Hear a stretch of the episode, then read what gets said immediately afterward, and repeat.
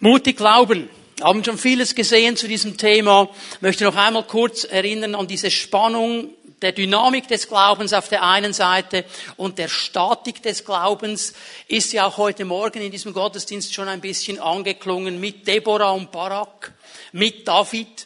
Da ist auf der einen Seite sehr viel Aktivität, sehr viel Dynamik des Glaubens, aber das Ganze ruht eben auch in dieser Statik, dass eine Deborah, ein Barak, ein David wussten, wir sind verwurzelt im Herrn.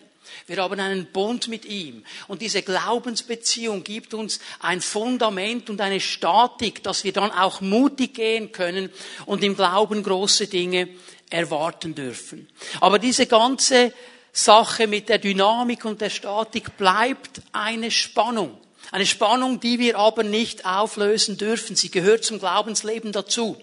Und ich möchte heute Morgen einen weiteren Punkt hier dazu geben, der uns helfen kann, in dieser Spannung eine gute Balance zu halten. Ich werde heute Morgen über eine ganz bestimmte Facette des Glaubens sprechen. Glauben ist Warten. Okay, Glauben ist Warten, das tönt jetzt nicht unbedingt so extrem dynamisch. Es tönt jetzt auch nicht so sehr nach Durchbruch. Aber wir müssen verstehen, dass Glauben eben auch Warten ist.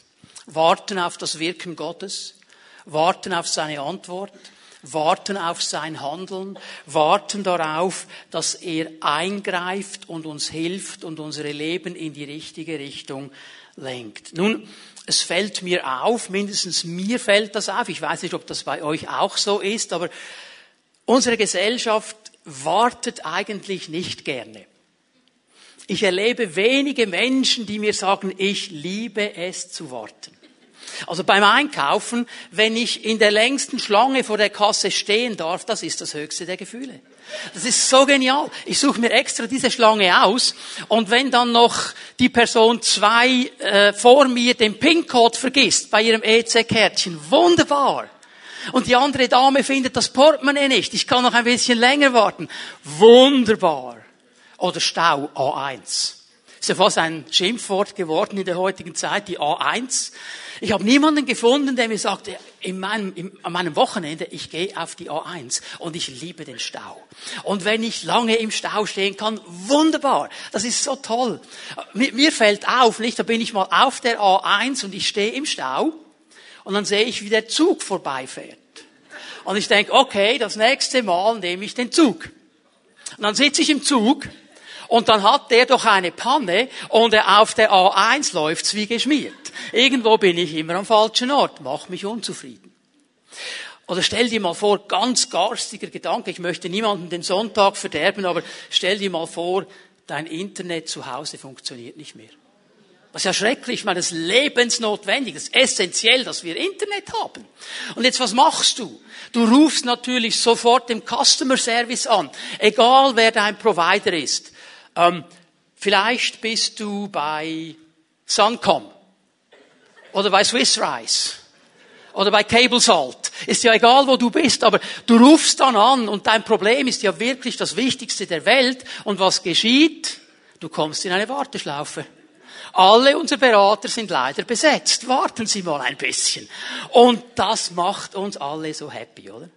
So, wir sind uns nicht gewohnt zu warten und der technologische Fortschritt hat dazu beigetragen, dass wir als westliche Gesellschaft extrem ungeduldig sind. Alles muss hier und jetzt sofort geschehen. Am besten gestern. Warten ist nicht das, was wir suchen. Und trotzdem ist es so wichtig, dass wir lernen zu warten, weil Warten ist ein Teil unseres Lebens und ein Teil, der ganz wichtig ist für die Entwicklung unseres Charakters. Wir müssen lernen zu warten. Und es gibt gewisse Dinge in deinem Leben, in meinem Leben, wir lernen sie nur, wenn wir gelernt haben zu warten. Das gehört dazu. Gefällt uns vielleicht nicht, aber es gehört dazu. Und ich möchte hier einen wichtigen Unterschied euch erklären. Einen Unterschied, den man heute fast nicht mehr macht oder nicht mehr versteht. Es ist ein gewaltiger Unterschied zwischen Nein und nicht jetzt. Es ist ein Unterschied zwischen Nein und nicht jetzt. Wir sind so gewohnt, dass alles sofort geschieht, dass ein Nicht jetzt für uns ein Nein ist.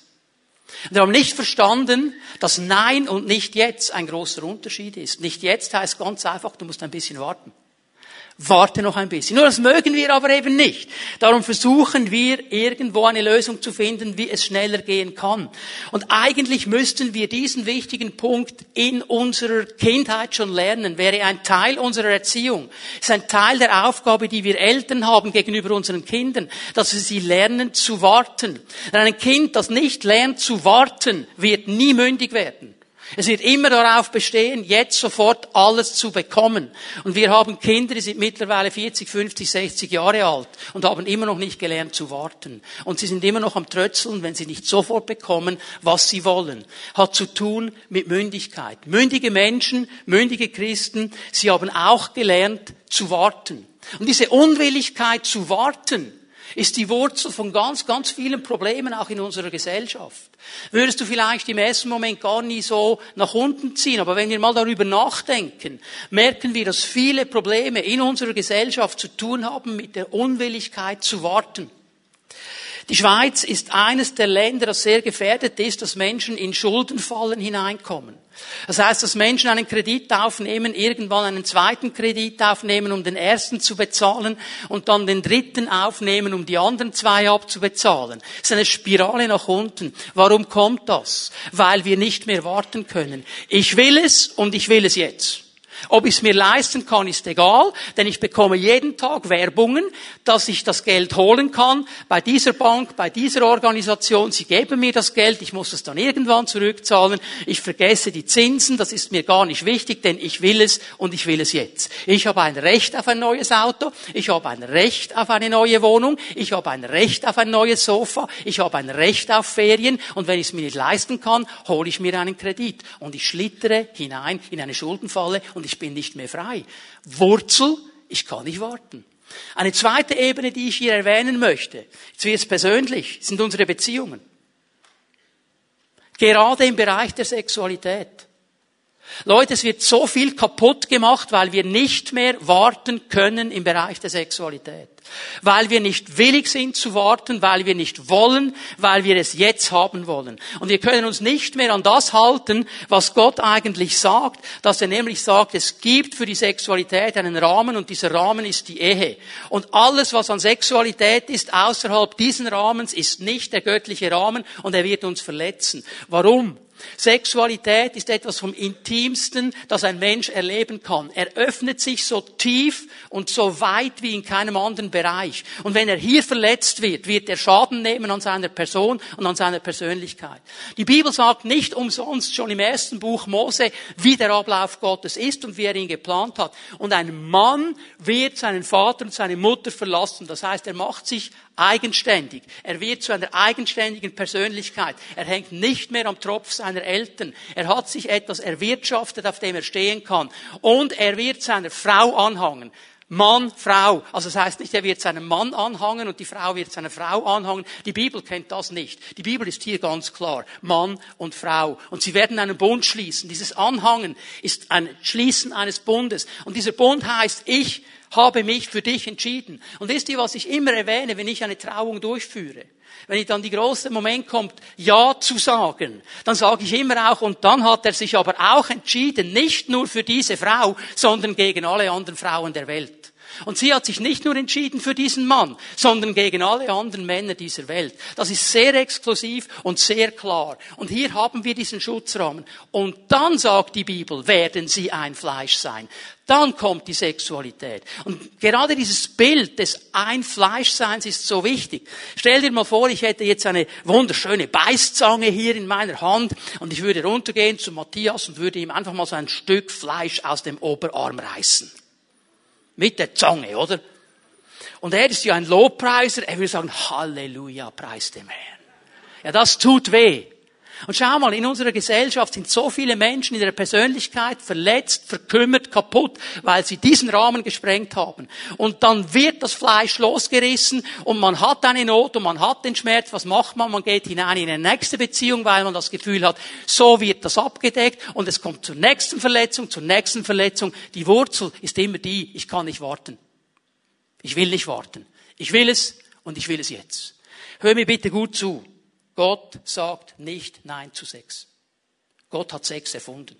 Gott weiß um die Schönheit der Sexualität. Er weiß um die Tiefe der Sexualität. Und er weiß, wie wichtig ist, dass es in einen Rahmen hineingehört, der Ehe heißt. Das ist sein ganz klares Ja. Er sagt nicht Nein zu Sexualität. Aber weißt du, was er macht?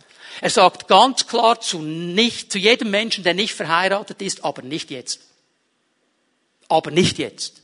Warte, bis du verheiratet bist und dann genieß es. Und das führt dazu, dass wir gesunde Persönlichkeiten werden können und nicht, wie wir es leider erleben, immer und immer wieder, so diese Störungen auch in unsere Persönlichkeit hineinkommen. Für unsere Entwicklung als mündige Menschen, Belohnung ist nicht immer hier, jetzt und sofort. Die Amerikaner sagen Delayed Gratification. Also der Lohn wird ein bisschen nach hinten geschoben. Es gibt so einen Marshmallow-Test, habt ihr von dem schon gehört? Das ist interessant, oder? Hat man den Kindern ein Marshmallow vor die Nase gelegt. Ich hätte kein Problem damit. Ich mag Marshmallows überhaupt nicht. Also das kann ich lange da stehen lassen. Aber sie haben diesen Kindern gesagt, hör mal, das Marshmallow. Du kannst das jetzt essen, oder du kannst 10 Minuten warten, und dann bekommst du 2. Ich gehe jetzt mal aus dem Raum. Okay, ich komme dann in 10 Minuten wieder. Und dann haben sie diese Kinder gefilmt. Müsst ihr euch mal anschauen auf YouTube. Ist absolut süß. Wie einige dieser Kinder, die konnten nicht. Die haben dieses Marshmallow fixiert und angeschaut. Und weißt du, wenn wir etwas fixieren, dann wird es immer besser und schöner. Und in unserer Vorstellungskraft wird es noch gewaltiger. Und der eine hat dann das Marshmallow angeknabbert und so hingelegt, dass er gemeint hat, er sieht's dann nicht. Der andere hat's verschluckt und so. Es ist mal lustig, das anzuschauen, wie die Kinder schon ganz verschieden damit umgehen. Aber das Interessante an der Sache ist jetzt Folgendes, dass diese Psychologen, die diesen Test durchgeführt haben, mit diesen selben Kindern dann einige Zeit später, 15, 20 Jahre später, Kontakt aufgenommen haben und gesagt haben, wo seid ihr jetzt im Leben? Und wisst ihr, was sie durch das Band gesehen haben? Alle die Kinder, die gewartet haben, die sich beherrscht haben, die gelernt haben zu warten, sie hatten bessere Jobs, bessere Ausbildungen, besseren sozialen Status, bessere Beziehungen. Alle. Wir müssen lernen zu warten. Es ist nicht immer hier und jetzt. Und das ist manchmal schwierig, hey. Und wir haben diese Situation heute, wo alles möglich ist. Ich habe als Kind schon Bücher gelesen, ich habe die verschlungen, eines nach dem anderen. Und wisst ihr, was das Frustrierendste war? Hast du ein Buch gelesen aus einer Serie. Und dann warst du fertig. Samstagabend, 10 Uhr. Und jetzt wärst du bereit für das nächste Band.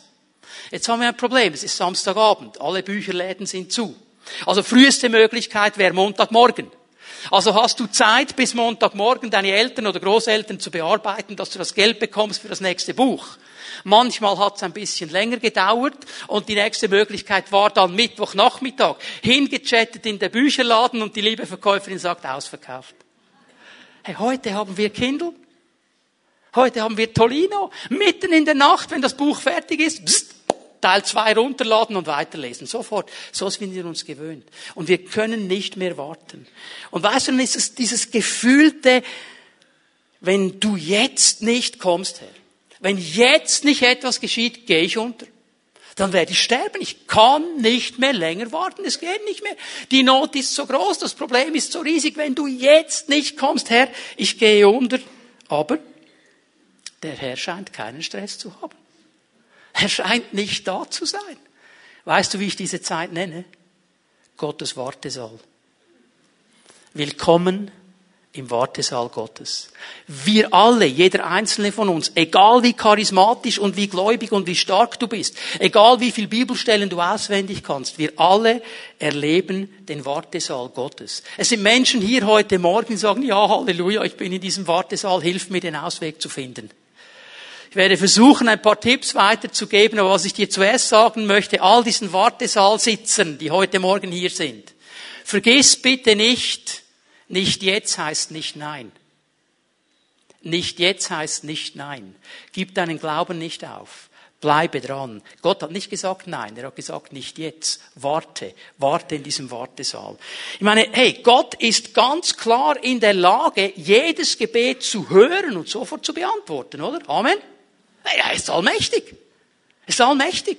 Der könnte das. Er könnte sofort antworten. Sogar noch bevor du anfängst zu beten, könnte er dir die Antwort bringen. Aber weißt du das? Wenn er sich so verhalten würde, wir alle würden zu egoistischen Ekeln werden. Wir alle würden zu egoistischen Ekeln werden. Ich. Und zwar sofort. Und es entsteht hier eine Gefahr und die wird von unserer Gesellschaft gepusht. Ich werde dann in der Mitte der Botschaft nochmal etwas dazu sagen. Ich nenne es individualisierte Spiritualität. Dass ich mir mein geistliches Leben, meinen Glauben zusammenbaue. Ganz individuell. So wie es mir passt, so wie ich es gut finde, was mich anspricht, was für mich in Ordnung ist. Ganz individuell. Die anderen brauche ich eh nicht. Ich bin mit dem Herrn unterwegs, individuelle Spiritualität. Ich möchte hier ganz klar sagen, Leute, die Bibel, weder im Alten Testament noch im Neuen Testament kennt eine individuelle Spiritualität. Gibt es nicht. Gemeinsam, Gemeinschaft, das ist das große Thema Gottes. Was hat David in den Psalmen geschrieben? Als ich zum Haus des Herrn unterwegs war, war es so schön. Niemand hat mich gestört. Niemand hat falsch gesungen. Niemand hat außerhalb des Taktes geklatscht. Niemand hat etwas gepredigt, was ich nicht hören wollte. Weil ich war ganz alleine, ich habe es mir zusammengelegt. Wirst du in den Psalmen nicht finden. Was finden wir in den Psalmen? Weißt du, wie schön es war, als wir miteinander unterwegs waren? Zum Haus des Herrn. Spiritualität ist nicht etwas Individualistisches. Es ist etwas, das wir als Gemeinschaft, als geistliche Familie erleben. Und genauso im Neuen Testament. Sie hatten alles gemeinsam. Sie blieben in der Lehre der Apostel und so weiter. Gemeinschaftlichkeit, das ist ganz, ganz wichtig. Und wir müssen verstehen, dass ganz, ganz oft Gott in mir und an mir etwas verändern muss, bevor er die Umstände verändern kann. Ich sage es noch einmal. Dass Gott in mir und an mir etwas verändern muss, bevor er die Umstände verändern kann. Ich gebe euch hier eine interessante Aussage aus dem Buch Prediger. Prediger 3, Vers 11. Das ist eine bekannte Aussage des Predigers. Er, der Herr, hat alles vortrefflich gemacht zu seiner Zeit. Auch die Ewigkeit hat er ihnen ins Herz gelegt, nur dass der Mensch das Werk, das Gott getan hat, nicht von Anfang bis zu Ende ergründen kann. Hier steht, dass der Herr alles vortrefflich, alles gut gemacht hat. Jede Situation, und zwar zu seiner Zeit. Nicht zu meiner Zeit, nicht zu deiner Zeit, aber zu seiner Zeit. Gott hat ein Timing. Und er hat ein perfektes Timing, weil er ist der Gott, der das Ende schon vor dem Anfang kennt. Und er hat ein ganz bestimmtes Timing. Und in diesem Timing sagt er, mache ich alles perfekt, ich mache es vortrefflich, ich mache es gut. Er hat ein Timing, wann du aus dem Wartesaal entlassen wirst. Aber es ist sein Timing. Und dann steht hier noch etwas Interessantes, dass nämlich er die Ewigkeit in unsere Herzen hineingelegt hat. Was heißt das? Jeder Mensch, ob er sich um Gott kümmert oder nicht, ob er Gott nachfolgen will oder nicht, er hat ein Verständnis in seinem Herzen, das ist in uns hineingelegt von der Schöpfung her, dass es mehr gibt als dieser Moment auf dieser Erde, dass es eine Ewigkeit gibt.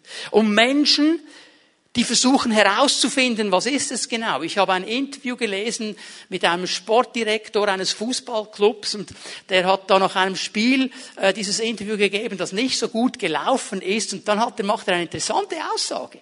Original so sagt er zu diesem Reporter, er, sie oder es im Himmel, wer immer es ist, hat uns geholfen in diesem Spiel. Also der wusste zwar nicht genau, wen er ansprechen muss, aber dass es irgendwas gibt, das da mitgesteuert hat, das war dem Mann bewusst. Und das ist allen Menschen bewusst. Und ich möchte dir heute Morgen sagen, wenn du hier bist und nicht weißt, wer das genau ist, möchte dir sagen, sein Name ist Jesus Christus. Er ist die Erfüllung. Und er ist der von Gott gesandt ist, um dieses Verlangen nach Ewigkeit, dieses Vakuum in unseren Herzen auszufüllen. Und er ist auf diese Erde gekommen und er wartet darauf, dass du zu ihm kommst und sagst, ich möchte dich kennenlernen. Werde mein Herr, vergib mir meine Schuld, vergib mir meine Sünde, schenk mir ein neues Leben. Und er macht es noch so gerne. Er wird es tun. Und wenn du mit ihm lebst, heißt das aber nicht, dass du nie mehr in dieses Wartesaal Gottes hineinkommst. Darum musst du lernen, in diesem Wartesaal zu leben. Ich möchte dich heute Morgen ermutigen, sag ja zu diesem Wartesaal. Ich habe nicht gesagt, dass das unbedingt eine schöne Zeit sein muss, dass es eine Zeit sein muss, die wir als etwas Geniales erleben, aber sag ja, weil du kannst es nicht ändern. Und ich möchte dir ein paar Tipps geben, denn während du und ich uns in diesem Wartesaal befinden, gibt es so ein paar Dinge, die wir tun können, die uns helfen. Und ich möchte heute Morgen darüber sprechen, dass es ein paar Dinge gibt, die darfst du nicht vergessen, wenn du in diesem Wartesaal bist. Und dann in 2 Wochen werde ich ein paar Dinge erwähnen, die wir tun können, während wir in diesem Wartesaal sind. Also das Erste, was du dir aufschreibst heute Morgen: Wenn ich im Wartesaal bin, darf ich nicht vergessen das. Und jetzt kommen gleich diese Punkte. Du bist in diesem Wartesaal Gottes, du hast dein Anliegen im Gebet vor Gott gebracht, du hast keine Antwort bekommen, du bist im Wartesaal. Und während dieser Zeit, ich nenne diese Zeit manchmal auch die Zeit zwischen Amen und Halleluja. Okay? Also Amen hast du gesagt, das Gebet ist abgeschlossen, und wenn dann die Erhörung kommt, sagst du Halleluja. Die Zeit zwischen Amen und Halleluja ist die Zeit des Wartesaals. Was darfst du nicht vergessen in dieser Zeit, während du im Wartesaal bist? Das Erste, was du nicht vergessen darfst: Zwischen Saat und Ernte besteht eine zeitliche Differenz. Zwischen Saat und Ernte besteht eine zeitliche Differenz. Saat und Ernte geschehen in der Regel nicht an einem Tag. Das hat Gott so eingerichtet. Prediger 3, Vers 1. Prediger 3, Vers 1. Für alles gibt es eine Stunde, und es gibt eine Zeit für jedes Vorhaben unter dem Himmel. Gott hat alles im Griff. Er hat eine Stunde, er hat eine Zeit festgesetzt für alles, auch für dein Anliegen, auch für den Moment, wo der Durchbruch kommen wird. Aber zwischen dem Moment des Säens und des Erntens gibt es einen Unterschied. Wir haben das aus dem Blickwinkel verloren in unseren westlichen Industrienationen. Ich meine, du kannst in einen Supermarkt gehen, du kannst mitten im Winter Erdbeeren kaufen. Kein Problem, kann man von irgendwoher importieren. Irgendwo wachsen die schon. Und wir sind uns nicht mehr an die Saison gewöhnt, wir sind uns nicht mehr an die Zeiten gewöhnt. Jesus hat nicht zu einer Industrienation gepredigt. Auch Paulus nicht, auch die anderen Apostel nicht. Das war eine landwirtschaftliche Umgebung. Und die Leute wussten ganz genau, um was es geht, wenn jemand jetzt gesprochen hat von Saat und Ernte. Und dass das nicht am gleichen Tag geschehen kann. Noch einmal das Bild des Bauern, das wir am letzten Sonntag gesehen haben. Der Bauer weiß, wenn ich heute sähe, dann kann ich nicht gleich morgen ernten. Und es würde nichts Gutes tun, wenn ich dann alle 2 Tage auf den Acker gehe und die Samen ausgrabe, um nachzuschauen, ob sie auch schön wachsen. Es gibt nichts anderes als warten und beten, dass der Regen kommt und dass alles gut läuft. Biblisches Warten ist eine ganz wichtige Sache. Es ist etwas, das geschieht in diesem Wartesaal Gottes. Und ich kann ganz ruhig warten. Warum kann ich ruhig warten? Weil ich weiß, dass mein Jesus am Kreuz von Golgatha gesagt hat: Es ist vollbracht. Es ist schon alles vollbracht. Er hat schon alles gemacht, was gemacht werden muss für meinen Sieg und für meinen Durchbruch. Ich kann ganz ruhig warten. Ich kann auch ganz geduldig warten. Denn ich weiß, Gott hat ein Timing. Und er kommt nie zu spät. Und weißt du, was ich herausgefunden habe in diesen vielen Jahren, in denen ich ihm nachfolge? Er kennt mich besser, als ich mich kenne. Wenn ich nämlich aufgeben würde, sagt er, das geht noch gut eine Woche. Kannst du gut noch eine Woche tragen. Gefällt mir da nicht unbedingt. Aber es stimmt. Er hat ein Timing, darum kann ich geduldig warten. Und ich kann erwartungsvoll warten, weil ich weiß, Gott hat absolut die Kraft, jedes Problem zu lösen. Er hat absolut die Kraft, jeden Widerstand zu brechen. Das ist für ihn alles kein Problem. Und ich warte voller Glauben, denn ich weiß, mein Gott ist absolut treu. Und er wird nicht zu spät kommen. Ich kann mich auf sein Timing verlassen. So, ich muss verstehen, wenn ich in diesem Wartesaal bin, zwischen Saat und Ernte besteht eine zeitliche Differenz, diese Zeit des Wartens. Das Zweite, was ich verstehen darf, wenn ich in diesem Wartesaal bin: Wir stehen in einem geistlichen Kampf. Du kannst schon mal Daniel 10 aufschlagen. Wir werden eine Stelle gleich lesen aus Daniel 10. Ich möchte euch ein bisschen die Umgebung dieser Geschichte erzählen, dieser Begebenheit. Daniel, dieser Mann Gottes, war ja in Persien. Und er wird ja von dem Engel oder von den Engeln, die dann immer wieder kommen, auch der Vielgeliebte genannt. Das ist ein Mann, der wirklich geliebt war von Gott, der viel von Gott gehört hat. Das war jemand, der dran blieb mit dem Herrn. Und jetzt hat er eine Vision. Und diese Vision, was er da gesehen hat, das hat ihn bedrückt, das hat ihn innerlich, hat ihm eine Last gegeben. Er konnte auch nicht alles einordnen. So, er hat das gemacht, was man in so einer Situation macht. Die Vision kommt von Gott, ich kann es nicht einordnen, es bedrückt mich, ich muss Gott fragen.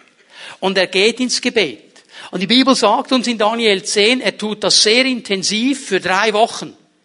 Mit Klage, mit Trauer, mit Fasten. Er hat wirklich intensiv gebetet. Ich weiß nicht, wer heute das noch schafft, 3 Wochen lang so intensiv dran zu bleiben. Und 3 Wochen lang ist nichts geschehen.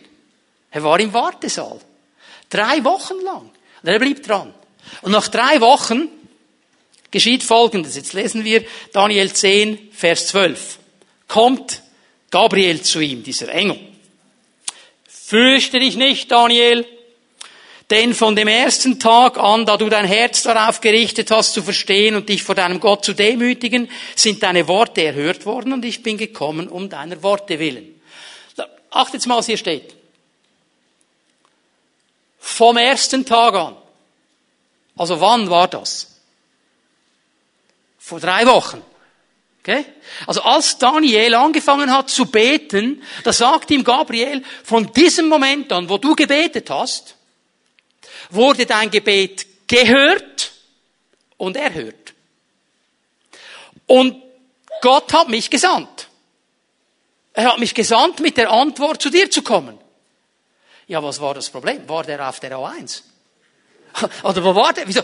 3 Wochen lang hat er sich verfahren? War irgendwie ein Problem mit seinem Navi? Oder was war jetzt los? Der Fürst des Königreiches Persien, Vers 13, hat mir 21 Tage lang widerstanden. Da war ein Problem in der geistlichen Welt. Mit der Fürst von Persien, das war nicht der König von Persien, das ist eine geistliche Macht über dieser Nation. Die Bibel kennt geistliche Mächte über Nationen, die Dinge stoppen wollen. Da ist unser Kampf, sagt uns das Wort Gottes. Und jetzt sagt Gabriel, ich wollte da runter zu dir und da stand mir dieser Fürst im Weg, dieser Fürst der Finsternis. Und er hat mich blockiert und ich habe mit ihm gekämpft. 21 Tage lang wollte der mich nicht durchlassen. Und wir haben miteinander gekämpft. Und nach 21 Tagen, Gott sieht ja diese Situation, hat er wahrscheinlich gemerkt, okay, jetzt muss ich was machen, weil Daniel, der hält's jetzt nicht mehr lange durch. Jetzt ist dann auch für Daniel zu viel. Und er gibt Michael den Auftrag zu kommen. Und siehe, Michael, einer der vornehmsten Fürsten, ist mir zur Hilfe gekommen, so dass ich dort bei den Königen von Persien entbehrlich war. So Gott schickt den Michael, dass er den Kampf aufnimmt für Gabriel, damit Gabriel weiter kann und Daniel die Antwort gibt. Zum richtigen Timing Gottes. Was möchte ich damit sagen? Wir leben in einer geistlichen Welt, die wir zwar nicht sehen, die aber absolut real ist.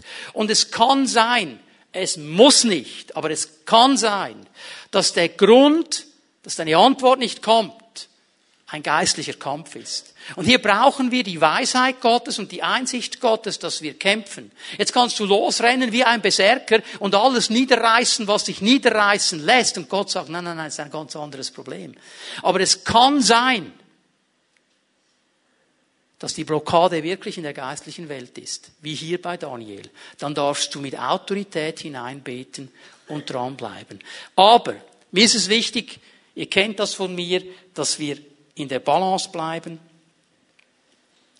dass wir nicht irgendwo auf eine Seite vom Wagen kippen. Es kann sein, dass es ein geistliches Problem ist. Dann kämpfen wir in diese Richtung. Es kann sein, dass es ein ganz anderes Problem ist. Es kann sein, dass das Dritte, was du nicht vergessen darfst, hier mit hineinspielt. Und was ist das Dritte, was du nicht vergessen darfst? Gott braucht die Zeit des Wartesaals, um mich auf seinen Segen vorzubereiten. Gott gebraucht die Zeit des Wartesaals, um mich auf seinen Segen vorzubereiten. Und er tut dies, indem er mich warten lässt. Er tut dies, indem er mich warten lässt. Weil Gott als guter Erzieher weiß, es ist nicht immer gut, sofort alles loszulassen und hereinfließen zu lassen in das Leben meiner Kinder. Es weiß, es gibt Momente, da braucht es eine Vorbereitung. Da muss noch gewisses geschehen, bis ich das geben kann. Weil, und die Bibel spricht auch von diesen Dingen, der Segen Gottes, wenn wir nicht damit umgehen können, kann zu einem Götzen werden. Das, was gut ist und gesegnet ist, kann zu einem Götzen werden, wenn wir nicht damit umgehen. Wenn wir nicht lernen, richtig damit umzugehen. Und darum braucht Gott manchmal diese Zeit. In diesen gut 28 Jahren, in denen ich im vollzeitlichen Dienst bin. Ich habe viele Situationen erlebt, wo Ehepaare gekommen sind mit diesem Wunsch, ein Kind zu haben. Und das ist ein guter Wunsch, ein richtiger Wunsch. Das hat Gott in Ehepaare hineingelegt. Wir sollen fruchtbar sein, wir sollen uns vermehren. Und oft kommen sie dann und sagen, ja, die Ärzte haben gesagt, es geht nicht, beim Mann ein Problem, bei der Frau ein Problem, wir wünschen uns so sehr ein Kind. Und wir haben gebetet und immer wieder erlebt, wie Gott dann Segen geschenkt hat. Und diese Kinder auch gekommen sind. Das in vielen, vielen Fällen eine ganz geniale, schöne Sache ist. Es ist so genial, wenn du mit so einem Paar beten darfst, die Kraft Gottes kommt und 5, 6 Jahre später siehst du diesen Stöpsel herumrennen im Gemeindelokal. Das ist genial, das ist wunderbar. Aber wisst ihr, was mein Herz traurig macht? Ich habe Ehepaare erlebt. Die haben dieses Kind bekommen, das Kind wurde zum Götzen.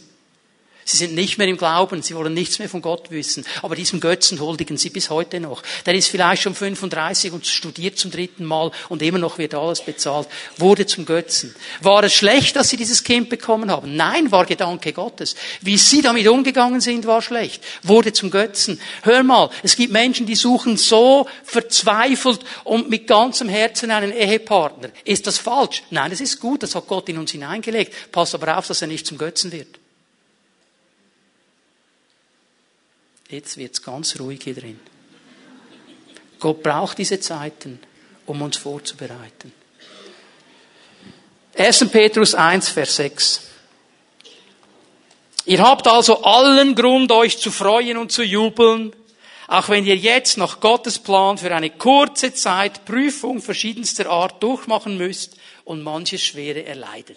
Das ist eine gute Beschreibung für Wartesaal. Prüfung, schwere Dinge. Gott sagt jetzt aber dazu, hey, du kannst dich freuen, ist eh nur eine kurze Zeit. Ist nur eine kurze Zeit. Verglichen mit der Ewigkeit ist es eine kurze Zeit, in der wir im Wartesaal sind. Und dann geschieht etwas. Denn diese Prüfungen geben euch Gelegenheit, euch in eurem Glauben zu bewähren. Da geschieht etwas.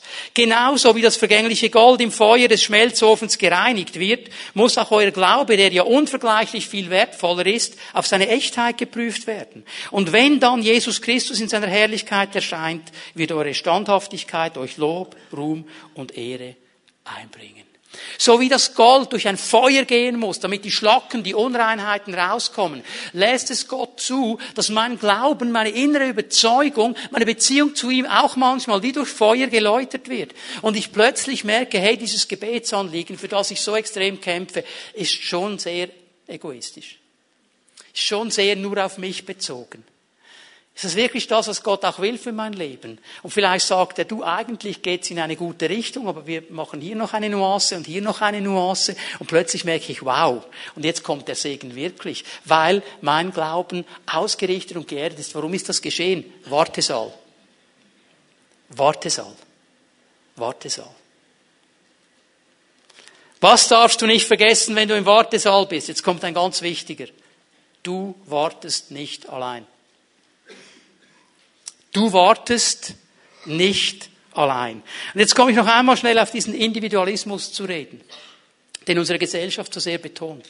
Dieser Individualismus, und ich sage nicht einfach alles nur falsch, aber wenn wir individuell unsere Spiritualität, unser Glaubensleben ausrichten nach, was gefällt mir, was passt mir, was kommt mir entgegen, was ist toll, was ist schön, was will ich? Dann werden wir einseitig und wir stehen in einer ganz großen Gefahr, uns zu isolieren. Und wenn wir uns entwickeln wollen als Menschen des Glaubens, müssen wir lernen, dass die Bibel eine andere Richtung geht. Dass sie nicht von einer Individualität in der Spiritualität redet, sondern von einer Gemeinschaftlichkeit.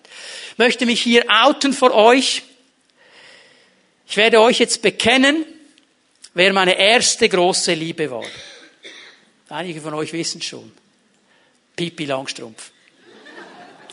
Ich war als Bub verliebt in Pippi Langstrumpf. Das war die Liebe meines Lebens. Also wenn Pippi Langstrumpf im Fernseher lief, die Welt hätte untergehen können nebendran, das wäre mir egal gewesen.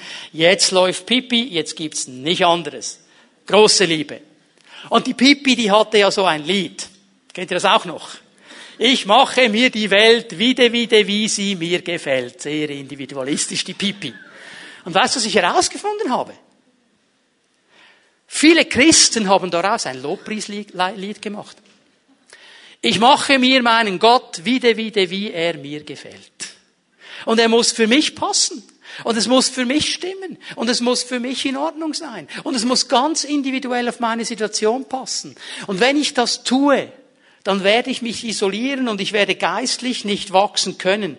Denn eine solche Haltung hat ganz verheerende Folgen für meine Entwicklung. Und ich werde nur 3 Bereiche ganz kurz antönen, wo das verheerende Auswirkungen hat auf meine geistliche Entwicklung. Es hat eine verheerende Auswirkung darauf, wie ich mich gegenüber dem Wort Gottes verhalte. Was meine Haltung ist zum Wort Gottes.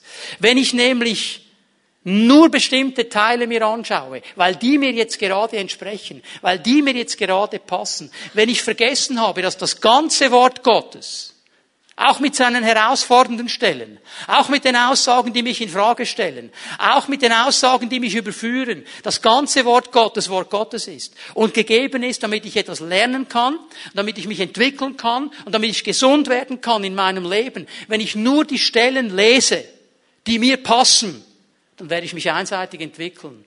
Das ist das, was eine Gruppe aus Deutschland mal den Bibabo genannt hat. Kennt ihr den Bibabo?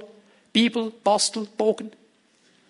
Die haben gesagt, jeder Vers ist so perforiert und dann kannst du rausreißen an der perforierten Stelle die Verse, die du willst und die kannst du in einen Ordner hineintun und dann hast du deine Bibel. Das ist der Bibelbastelbogen.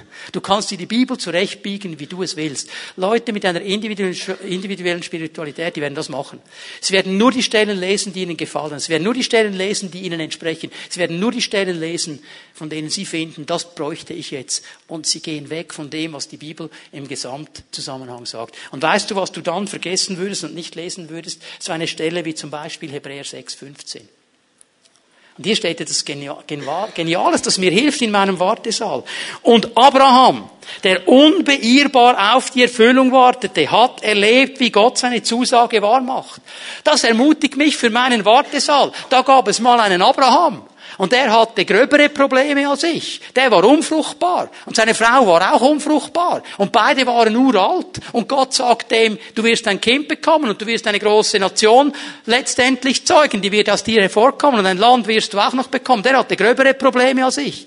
Und weil ich diese Stelle eben auch lese, merke ich, hallo, ich bin nicht alleine in diesem Wartesaal. Da war Abraham schon vor mir. Da waren andere schon vor mir. Und ich ermutige mich immer wieder selber, indem ich sage, und Abraham hat's erlebt und er hat's erlebt und er hat's erlebt und weil mein Gott sich nicht verändert und treu ist, werde ich es auch erleben. Amen. Wenn ich aber diese individuelle Spiritualität pflege, das wird meine Haltung zur Gemeinde prägen. Weil die brauche ich ja gar nicht. Wer braucht die anderen? Ich meine, ich lege mir das individuell zusammen. Ich kann dann zu Hause vor dem Internet, im YouTube, kann ich mir raussaugen, was mir gerade passt. Der Lobpreis, der mir gerade passt, die anderen, die stören mich auch nicht. Niemand hustet, niemand schnoddert, niemand macht einen blöden Spruch. Easy, oder? Ganz locker. Aber du gehst an dem vorbei, zu was Gott dich geschaffen hat, nämlich hineingesetzt in eine geistliche Familie. 1. Petrus 5, Vers 9. Widersteht ihm, dem Teufel, indem ihr unbeirrt am Glauben festhaltet. Ihr wisst ja, dass diese Leiden, die ihr durchmacht, genauso auch eure Geschwister in der ganzen Welt auferlegt sind. Um was geht es hier? Wenn ich im Wartesaal bin, werde ich herausgefordert. Der Feind fordert mich heraus. Er sagt, vergiss deinen Glauben, es wird nicht kommen, du wirst untergehen, Gott ist nicht treu, der hat das dir nur vorgelogen, du wirst die Antwort nicht bekommen, du wirst hier sterben, es wird nicht weitergehen, es ist mein Kampf. Und wenn die Bibel hier sagt, Leiden, ist ein bisschen eine schlechte Übersetzung für dieses Wort, das im griechischen Text steht, weil Leiden bedeutet für uns irgendwo, du wurdest geschlagen oder du bist krank oder sonst irgendwas Schlimmes. Das Wort müsste man eigentlich so übersetzen, das, was erlitten wird, das, was es auszuhalten gilt. Diese Kampfspannung auch des Wartesaals. Und was hilft mir auszuhalten, dass meine Geschwister auf der ganzen Welt genau dasselbe erleben? Hast du das gelesen da drin? Meine Brüder und Schwestern, die erleben das genauso. Ich bin hier nicht alleine. Ich habe Brüder und Schwestern an meiner Seite, die mir helfen können, die mit mir beten, die mit mir kämpfen. Das heißt nicht, dass die perfekt sind und alles richtig machen, aber sie sind hier an meine Seite gestellt, um mit mir zusammen vorwärts zu gehen. Die Familie Gottes kennt keinen Individualismus, genauso wie die natürliche Familie das eigentlich nicht kennt. Und wenn jemand so ganz individualistisch, egoistisch in einer Familie leben will, dann wird es dazu führen, dass die anderen nichts mehr mit ihm zu tun haben wollen, weil es immer nur um ihn geht. Und das ist das Dritte, was ich euch zeigen möchte. Eine individuelle Spiritualität wird auch die Haltung zu meinen Mitmenschen ganz generell prägen. Nicht nur zu den Geschwistern in der Gemeinde, ganz generell. Weil die Mitmenschen werden dann für mich immer nur noch zu einem Mittel zum Zweck. Das, was ich will, meine Vision, meine Idee, mein Ziel, mein Wunsch, meine Sache. Und ich werde schauen, wie kann mir der Benny dabei helfen? Wie kann ich den Profit aus ihm holen, damit ich weiterkomme? Wie kann Daniela helfen? Wie könnt ihr alle? Und ich werde immer nur saugen, weil ich mein Ziel erreichen will. Und das wird dazu führen, dass ich nicht mehr beziehungsfähig werde und bin. Weil niemand mit mir Beziehung haben will. Die Leute merken das, die sind nicht so blöd. Und wir gehen vorbei an einer ganz gewaltigen Kraft. Ich gebe euch nochmal eine Stelle aus dem Prediger. Prediger 4 ab Vers 9. 2 haben es besser als einer allein, denn sie haben einen guten Lohn für ihre Mühe. Jetzt hör mal ganz ehrlich, 2 haben es besser, aber manchmal geht mir der andere schon sehr auf den. Okay? Manchmal sogar der Ehepartner, jetzt schaut mich nicht so fromm an. Ja, wenn 2 zusammen sind, dann kann es zu Reibungen kommen. Aber es ändert nichts daran, dass sie einen guten Lohn für ihre Mühe haben. Für ihre Mühe. Hast du gesehen? Für ihre Mühe. Wenn sie fallen, kann der eine seinem Gefährten aufhelfen. Wehe dem, der alleine ist und fällt und keiner ist da, der ihm aufhelfen kann. Ja, dann liegt er einfach auf der Schnauze. Dann kann er nicht mehr. Aber wenn 2 unterwegs sind, also ich stelle eines fest, dass Gott ein so geniales Timing hat, dass wenn ich im Wartesaal bin und ich habe ein totales Down und ich sehe nicht mehr weiter, dann ist meistens ein Bruder oder eine Schwester im Wartesaal. Fimi at Home ist übrigens auch so ein Wartesaal, wo wir uns jede Woche treffen, oder? Und dann in diesem Fimi at Home Wartesaal ist er oder sie gerade ab und ermutigt mich. Und hilft mir auf. Und die nächste Woche, wir sind immer noch im Wartesaal, dann ist er oder sie vielleicht down und ich bin ab. Und Gott hat das immer ganz genial orchestriert. Es ist immer einer da, um dem anderen zu helfen. Aber es braucht eine Sicht, die wegführt von mir selber und auch den anderen sieht. Und nicht nur mein Anliegen, mein Wunsch, mein Ziel, mein und so weiter. Und die 2, die werden warm, wenn sie sich schlafen legen. Einer allein. Wie kann er warm werden? So genial. Und das dürfen wir lernen. Und darum müssen wir immer wieder ein Ja haben. Auch für dieses gemeinsam unterwegs zu sein. Wenn wir sagen, die Pfimi Bern ist eine Kirche, die lebt, eine Gemeinschaft, die bewegt, eine Familie, die trägt. Schau mal, wenn du das nur ganz schnell dir überlegst, wie ein Trichter. Kirche, die lebt. Heute Morgen. Das kann ganz unpersönlich sein. Du kannst hier reinkommen und rausgehen, ohne mit jemandem zu sprechen. Du musst niemanden grüßen. Es ist genug groß, dass du dich irgendwo verstecken kannst und wieder gehst. Du sagst, ich will mit niemandem reden.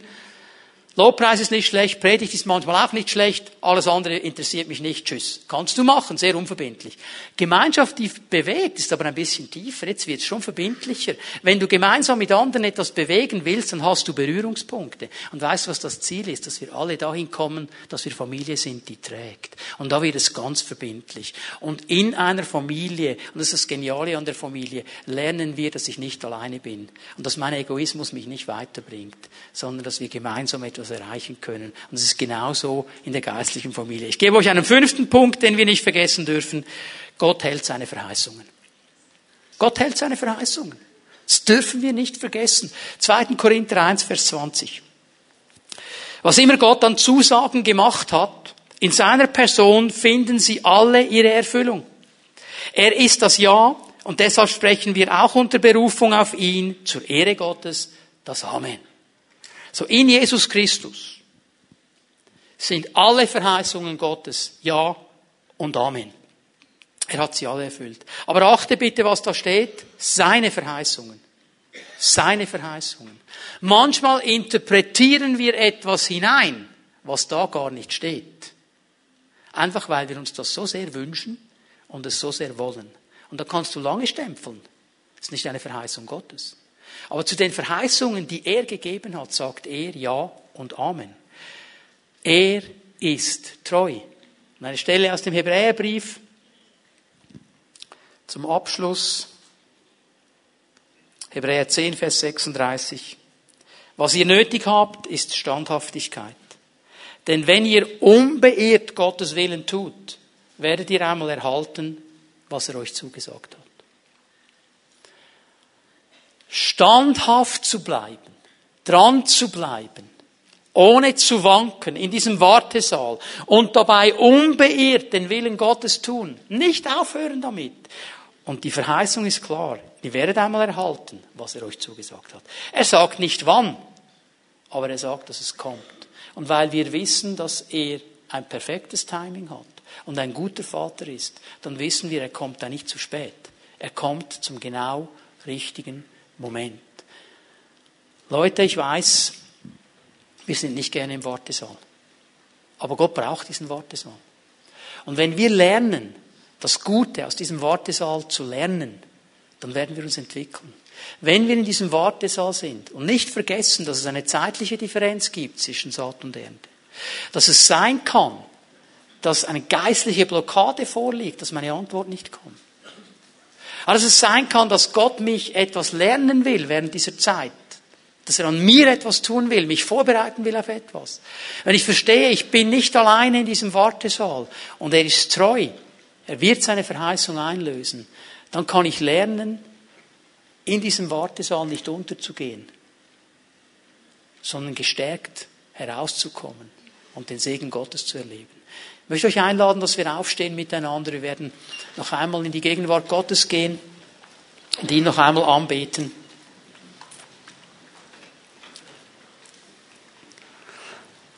Wenn wir vor ihm stehen,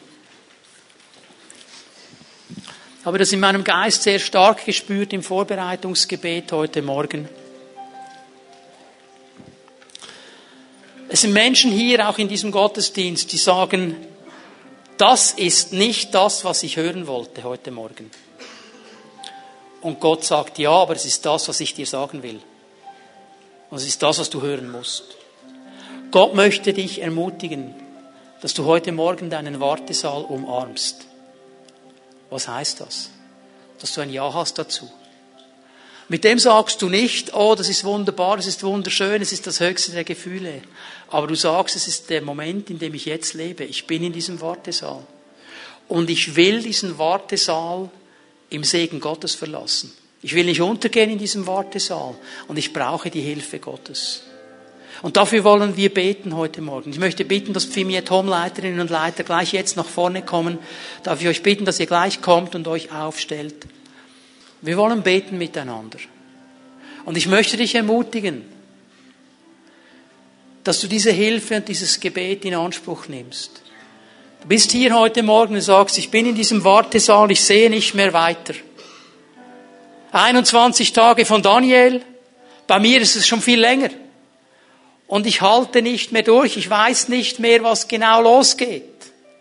Ich möchte dich einladen, dass wenn wir Jesus jetzt anbeten, dass du nach vorne kommst zu einem dieser Leiter. Und wir werden mit dir beten. Und wir werden dich segnen.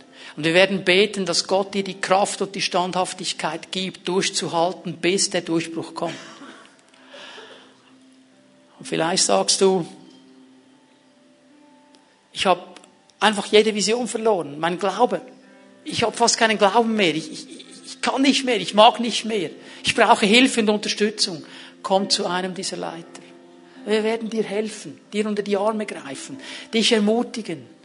Und dann gibt es vielleicht die, die sagen, boah, ich widerstehe, ich kämpfe in diesem Wartesaal, aber ich bin wirklich langsam müde geworden und ich möchte heute Morgen etwas abholen vom Herrn. Darf ich es mal so sagen, in diesem Zusammenhang darf man das so sagen, ein Doping. Damit du die nächste Wegstrecke mit Kraft durchhalten kannst. Doping ist ja nicht eine gute Sache, wenn sie von Gott kommt, ist es eine gute Sache. Besser als jedes Red Bull und jeder Energy Drink. Aber er wird dir helfen, durch seinen Geist dran zu bleiben und nicht loszulassen. Und es geschieht in dieser Gemeinschaft, die wir haben dürfen heute Morgen. Dass ich mich öffne und sage, das ist meine Situation, das ist mein Wartesaal, ich weiß, ich bin nicht alleine. Bitte bete mit mir, kämpfe mit mir, segne mich. Und ich weiß, dass in diesem Moment jetzt ganz viel geschehen wird vom Herrn. Dass er auch kommen wird und falsche Vorstellungen und falsche Bilder auf die Seite räumen will und eine neue Vision und eine neue Sicht schenken möchte von dem, was wirklich wichtig ist. Er ist ein guter Gott. Wir beten ihn an, wir preisen ihn. Ich möchte dich einladen, komm und hol dir diese Hilfe.